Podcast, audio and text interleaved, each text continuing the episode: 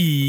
Всем привет, дорогие друзья! С вами снова Евген. Неделя летит незаметно, и вот уже сегодня четверг, а ведь только задумайтесь, что мы уже прошли половину первого месяца нового 2023 года. Вопрос, а когда жить-то? Правильно, слушая утренний подкаст Евгена, любуясь в окно и попивая утренний бодрящий кофеек. Ну а ждет нас сегодня множество высказываний представителей Центробанков. И именно на этом мы сегодня будем сфокусированы выскажется глава ЕЦБ Кристин Лагард, которая уже в декабре намекала о замедлении темпов повышения процентной ставки. Правда, инфляция в еврозоне 9,2%, когда цель Европейского Центробанка 2%. Очень интересно будет послушать или улавливать все сказанное главой ЕЦБ, так как ее высказывания зададут тон мировым рынкам сегодня. Нужно понимать, что в еврозоне ожидается повышение ставки в феврале примерно, ну не примерно, а на 0,5%, о котором ранее как раз уже и сигнализировала Кристин Лагард, то есть это самый вероятный сценарий. Но, но, но перспектива меньшего повышения ставки на 0,25% очень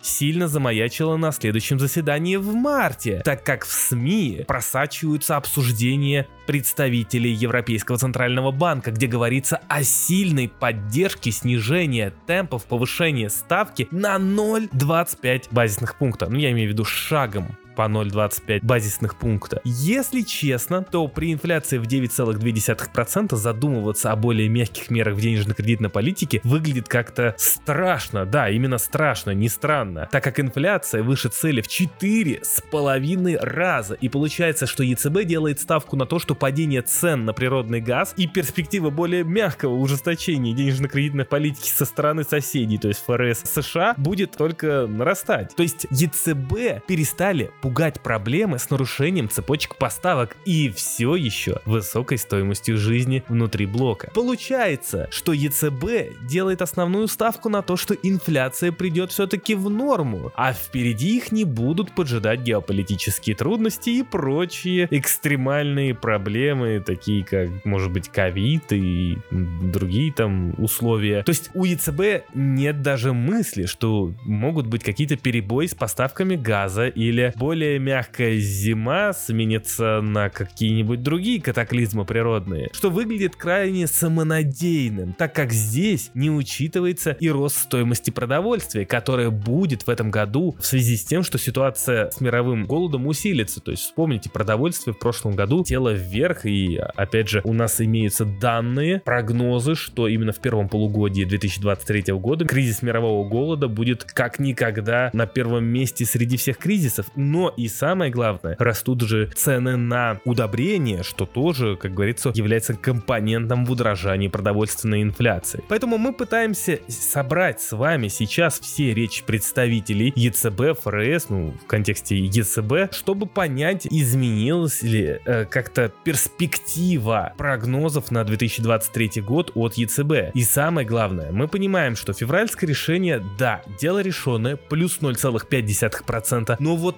март мартовская остается под самым главным вопросом. И вот именно перспективы мартовского заседания будут отражаться в основном на рынках, то есть в стоимости, в ценных активах, в стоимости евро. Также мартовское заседание ЕЦБ важнее, чем февральское, из-за того, что на мартовском заседании мы увидим прогнозы от ЕЦБ. И вот там уже точно будет видно, как меняются те самые перспективы, которые ЕЦБ наметил. Ну а что там с ФРС? Что ждать от их высказываний? Глава ФРС США заразился ковидом, но это не должно как бы сказаться никак на февральскую пресс-конференцию, но, по крайней мере, мы видим ястребов, которые вцепились в глотку инвесторов, которые надеются на то, что все-таки как-то у нас будет более мягкая денежно-кредитная политика, и Евген предупреждал об этом, что ФРС будет бороться с инакомыслием. Что это значит? Дело в том, что инвесторы оторвались от реальности и перестали верить в то, что ФРС ФРС способна действовать жестко. Инфляция же замедляется, так считают большинство инвесторов. Но повторюсь, главный тезис, что инфляция в США все еще выше цели в 2%. Цель 2%, а выше цели инфляция в 3 раза. А представитель ФРС США Мистер вчера сообщила, что ставку необходимо повысить до уровня 5,525, чтобы исполнить цели и прогнозы членов ФРС. После чего закономерно рынки полетели вниз, так как инвесторы стали утопать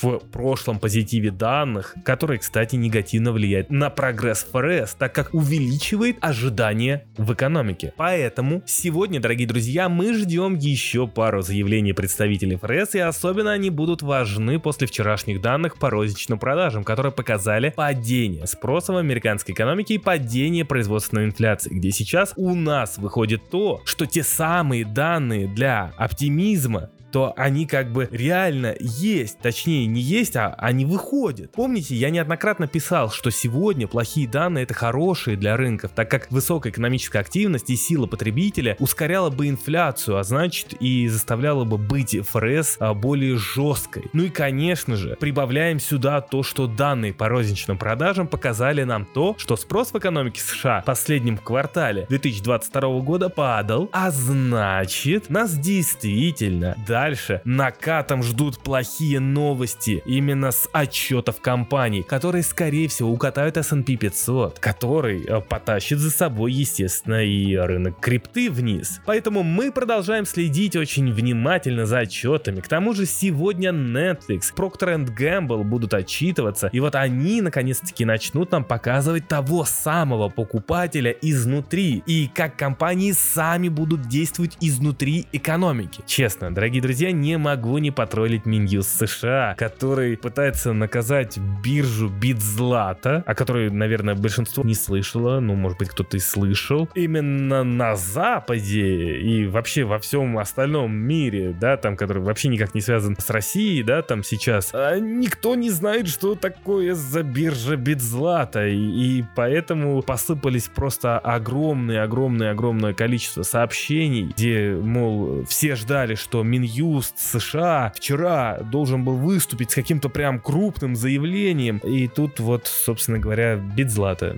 Да, Битзлата они будут блокировать, они будут э, наказывать э, за то, что они оказывают помощь преступности в Даркнете, помогают России отмывать там бабки и что-то там вот с этим все это связано. Но все же, дорогие друзья, Битзлата пытаются блокировать. Это нужно держать у себя на подкорке за связи с РФ. И это может быть сигналом другим биржам, что с РФ лучше дела в данный момент не иметь. И как бы, сами понимаете, чем это может в итоге грозить. Фух.